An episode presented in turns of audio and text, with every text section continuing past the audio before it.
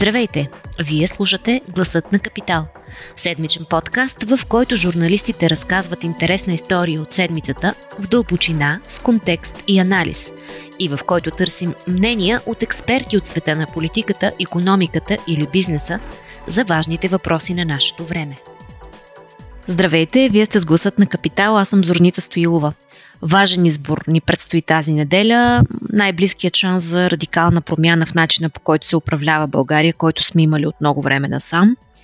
През последното десетилетие хората начало са седни и същи и въпреки, че България расте економически от година на година, продължава да изостава. Всички други държави в Европейския съюз са с много обиколки пред нас по много показатели, най-важните от които може би са доходите и върховенството на закона. Какъв избор ни очаква в неделя, как да си направим лична стратегия за гласуване, какви са възможните развои за съставяне на правителство след изборите. Редакторът Алексей Лазаров е тук с отговори на тези и други въпроси, прогноза и анализ на ситуацията в навечерието на изборите. Алекс, здравей! Привет! Малко амбициозна заявка е да отговоря на всичките тези, тези въпроси, но каквото е възможно ще се опитам. Тези избори са едни от най-трудните за прогнозиране, между другото, последните страшно много години, защото по няколко различни причини. Най-основната е, всички социолози казват, че не могат да прогнозират, например, избирателната активност, което е първото нещо, което трябва да се знае, за да можеш да прогнозираш, например, колко партии ще влязат в парламента, как ще бъдат разпределени местата между тях. Това ми е първият въпрос. Предвид колко малко хора в карантина са се заявили желание да гласуват отдалечено от секциите, какви е, ще са ефектите, ако избирателната активност е ниска? Ако избирателната активност е ниска, има различни сценарии. Значи, на първо място зависи кои хора няма да отидат да, да гласуват. Като масовото предположение е, че няма да отидат хората, които по някакъв начин имат притеснения за здравето си и смятат, че когато отидат да гласуват, са изложени на по-висок риск да се заразят с, с коронавирус. И масовото схващане е, че това са по-скоро по-възрастните хора, което означава, че един от възможните ефекти за изборите от тази ситуация е, че резултата на БСП ще бъде по, по-нисък. Сега БСП имат и, и друг проблем в, а, на сегашните избори и то е, че резултата им се яде не само от това, че част от избирателите им могат да не отидат до урните, а и от а, партията на Майя Манолова, която изтегля една част от а, по на периферните им гласоподаватели. А, така че един от ефектите, например, е, че ще се увеличи разликата между ГЕРБ и БСП. Като сега оттам нататък има някакви различни подварианти. Ако партията на Майя Манолова мине 4 бариера, което по последните проучвания, които започнаха да излизат днес, изглежда все по-вероятно, това означава една конфигурация в парламента. Ако остане под 4 бариера, друга, но, но като цяло ефекта от а, ниската избирателна активност ще бъде намаляване на гласовете на, на БСП. Има и една много неприятна особеност от това нещо и то е, че се увеличават а, Увеличава се значението на контролираните гласове. Това са тези, които са получени чрез плащане или чрез натиск върху хора от държавната и общинската администрация или на така наречения корпоративен вод, големи компании, чието собственици постигат някаква договорка с управляващите. Тази седмица излезе едно много интересно проучване на антикорупционния фонд, което определи доста широк диапазон на това колко могат да са тези гласове. Те казаха, че са между 170 и 700 хиляди. И дори да приемем нещо, което е по-близко до долната граница. Други изследователи казват, че са между максимум има около 350 хиляди. Това включва всички купени гласове, пак казвам, гласове на получени през натиск върху общинската администрация и техните семейства и корпоративния вод. Дори да приемем, че са 300-350 хиляди, това пак са в зависимост от избирателната активност могат да бъдат между 12 и 15% от, от гласуващите. Тоест, хората, които контролират този вод, реално са, може би, втората, третата или четвъртата по големина политическа сила в следващия парламент. И колкото по-малко гласуват, хора гласуват, толкова повече се засилва влиянието на този, този вод. А, това е чудовищно. Очевидно е, как да кажа, проблем на прокуратурата и полицията да разследва изобщо наличието на такъв. А, не виждаме особен, дори изявено желание за това. Ами не, не е съвсем така. Въпрос е в каква посока го, го правят, защото м- хората, които се занимават с купуване на гласове, предвид изследователи, mm-hmm. а, казват, че на тези избори м- има една, има по-голяма, нещо, се случва нещо по-различно, отколкото на, на предишните. И то е, че значи, по принцип а, има представители на всички партии, които се опитват да купуват гласове. Въпрос е степента, в която го, го правят през последните години това случва най-много за гласове в подкрепа на на управляващите на, на ГЕРБ и, и ДПС, която през последните години стои близко до тях в, във властта.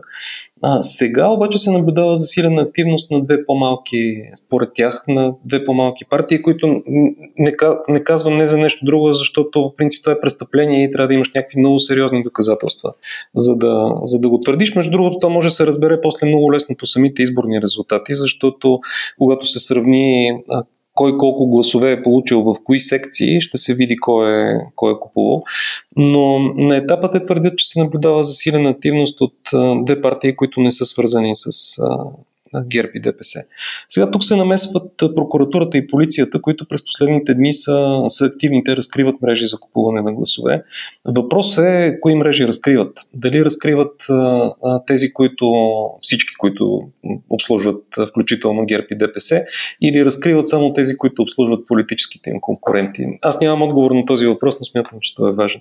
Ако трябва да, да минем към това какви промени се очертават в следващия парламент, може би най-голямата е, че се очертава да има реална опозиция на ГЕРБ, нали? тъй като в предишния, последния парламент така всички политически сили сътрудничаха с, с властта. Единствената реална опозиция беше БСП, но пък тя беше доста слаба заради собствените си така вътрешни борби. Два въпроса ще има. Ще има ли по-силно БСП? Т.е. Има ли, има ли причини да има по-силно БСП в следващия парламент и а, има ли потенциал за някакво обединение на опозицията по някакви ключови въпроси срещу управляващите, ако предположим, че те пак са ГЕРБ? Това е изключително важен въпрос, защото последния парламент се създаде ситуация, в която управляващите можеха да правят буквално каквото си поискат без абсолютно никакъв контрол. Защото през последните години хората, които са, са на власт, овладяха не само всички парични потоци, в които се движат публичните финанси в, в България, но те овладяха и всички механизми за, за контрол и това нещо стигна пика си, т.е. надявам се да е стигнало пика си в, в този парламент, защото те не могат да бъдат контролирани от съдебната власт, тъй като прокуратурата е в някаква степен подчинена на същите интереси, в голяма степен подчинена на същите интереси. Не могат да бъдат контролирани от голяма част от медиите, защото те са също подчинени на тези интереси и хора около, около властта. И когато към това се добави пълната почти липса на, на опозиция в, в парламента, се стигна до сегашната ситуация, в която не просто апетитите на, на хората около властта започнаха да излизат много извън публичните средства. А това, което се случи през последните години, беше, че през последните 4 години, че се направиха много видими опити за превземане на различни бизнеси и твърде вероятно още повече, които ние не сме, не сме разбрали, защото са били успешни или са се случили без, просто без да стават публични. Но Вижте само няколко, няколко примера. Антикорупционния фонд, ако си спомняте, направи разследване за опита да се превземе с помощта на прокуратурата и полицията най-голямата, най-голямата компания за производство на асансьори в България. А братята Бобокови казаха, че преди да започне атаката срещу тях са имали предложения за изкупуване на бизнеса им от, от Певски. Когато собственика на Хиполент протестира публично срещу властта, му изпратиха проверки от три държавни институции и той след това обясни как те са били предшествани от предложение да бъде купен от на приятел на Бойко Борисов. На всичко това са много видимите части, много видимите примери на една тенденция, която крайната и цел е контролирането на всички видове парични потоци в страната и това е възможно само когато нямаш никакъв контрол и никакъв вид политическа конкуренция. Това е практически през последните 4 години се образува политически монопол, който ще се опита в момента с всички сили да остане на власт. Той има и много голям стимул, защото през следващите няколко години България ще се от европейска гледна точка инвестират, от българска гледна точка освоят огромни евросредства. колегите ни от Капитал бяха сметнали, че те са в размер на грубо казано около 50 милиарда лева, които ще влязат през следващите буквално 3-4 години. И когато, от гледна точка на политическия монопол, когато ти си направил система за захващане и превземане на ключовете институции за управление на тези пари и сега идва джакпота, ти ще направиш всичко, за да запазиш властта си. А опозицията как може да противодейства на това? Била тя разделена или обединена? Опозицията най-малко с първо, че бидейки в, в парламента, нейният глас е много по много повече се чува и влиянието е много по-голямо, достъпа до информация е много по-силен.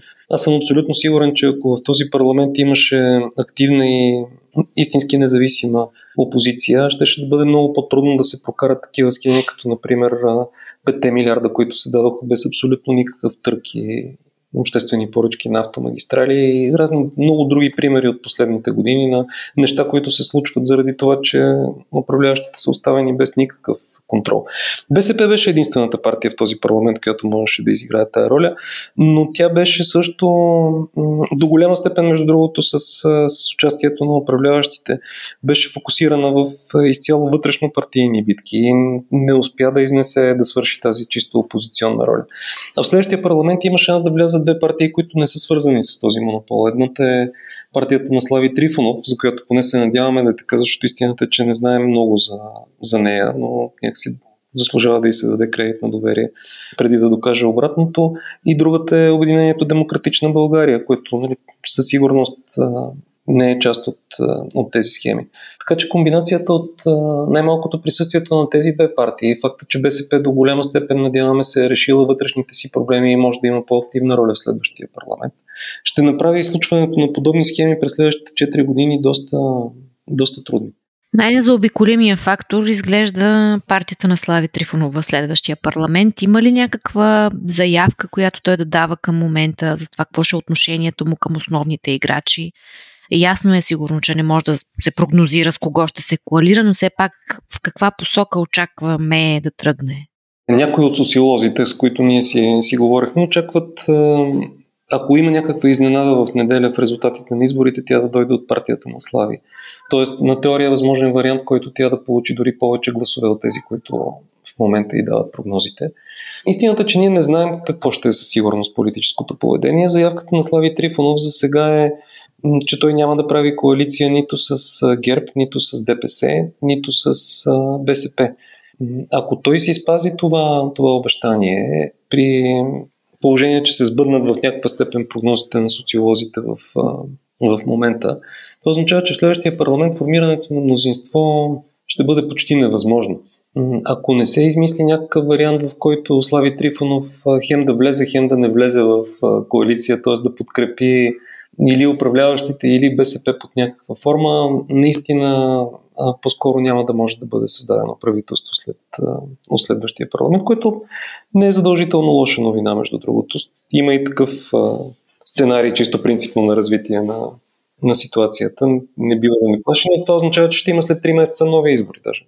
Това, което каза лидера на Демократична България Христо Иванов, дали ще огасне а, новия парламент като мокър фас. Всъщност, ако, ако следващия парламент не може да излъчи управление, какво казва ще се случи? Ще има нови избори. Ще има служебно правителство и, и нови избори, да. Но този сценарий беше най-малко желан от ГЕРБ, ако си спомням правилно, защото те така много не искаха да пуснат контрола върху, върху всички лостове на държавата и да го дадат в ръцете на Румен Радев и неговия служебен кабинет. ГЕРБ излъчват страх от този, този вариант. Това е моето, моето усещане. Излъчват страх от това някой друг да получи достъп до, до властта.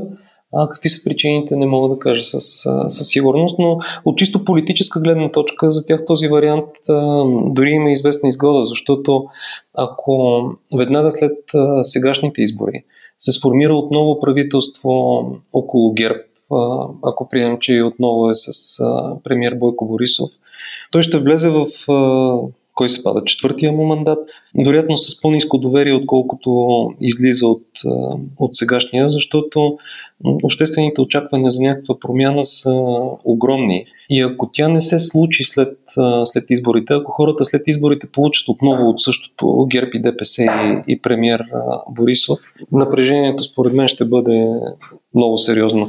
Но ако те отстъпят една крачка назад, ако опуснат да управлява за известно време служебно правителство, това може да позволи част от напрежението да, да се отече.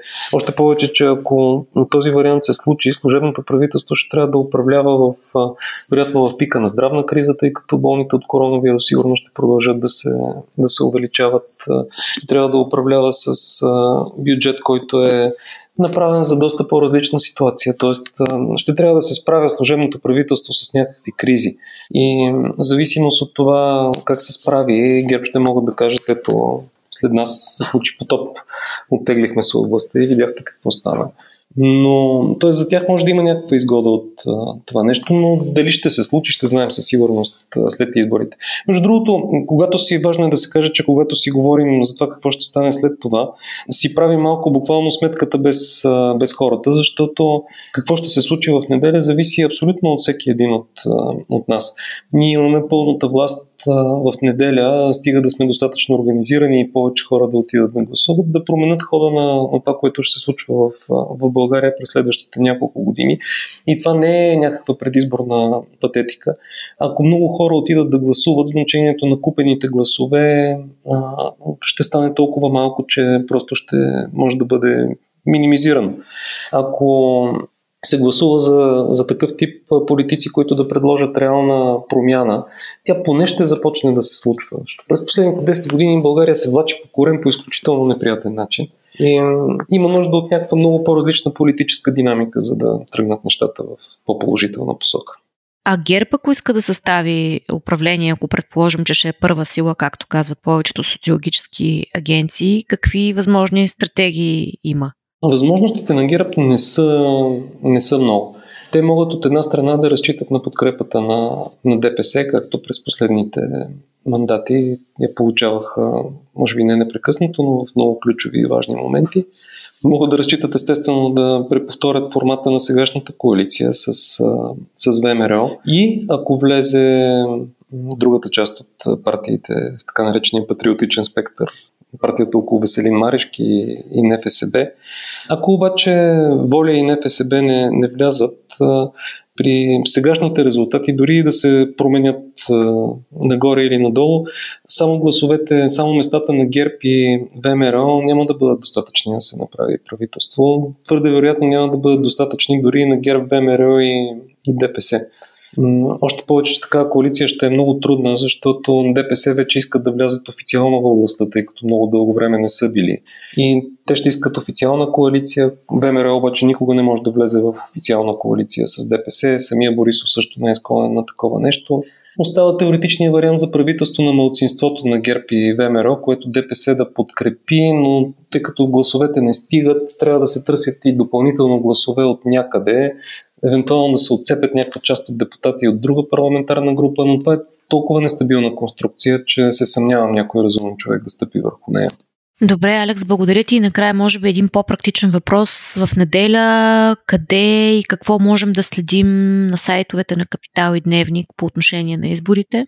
На сайта на Капитал ще могат да се следят най-важните неща от тези, които се случват през деня, поднесени някакси преведени на нормален език за хора, които не се интересуват толкова много от политика през останалите дни от годината, с лек коментари и анализ. На сайта на Дневник ще има доста по-подробни новини, а пък вечерта колегите от Дневник са организирали телевизионно студио, което ще може да се гледа онлайн с доста интересни теми и гости така че аз лично горещо би го препоръчал. А къде можем да го гледаме онлайн? А, вероятно в а, Фейсбук и на сайта на Дневник. Супер, благодаря. Ако този епизод ви хареса и искате да слушате новите епизоди веднага, щом излязат, абонирайте се за гласът на Капитал в Apple Podcast, Google Podcast или Spotify. Обратна връзка за гласът на Капитал можете да ни изпращате на подкаст at или в познатите ви профили на Капитал в Facebook и Twitter.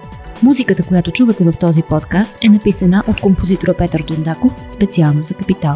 Аз съм Зорница Стоилова, а епизодът монтира Тихомир Колев.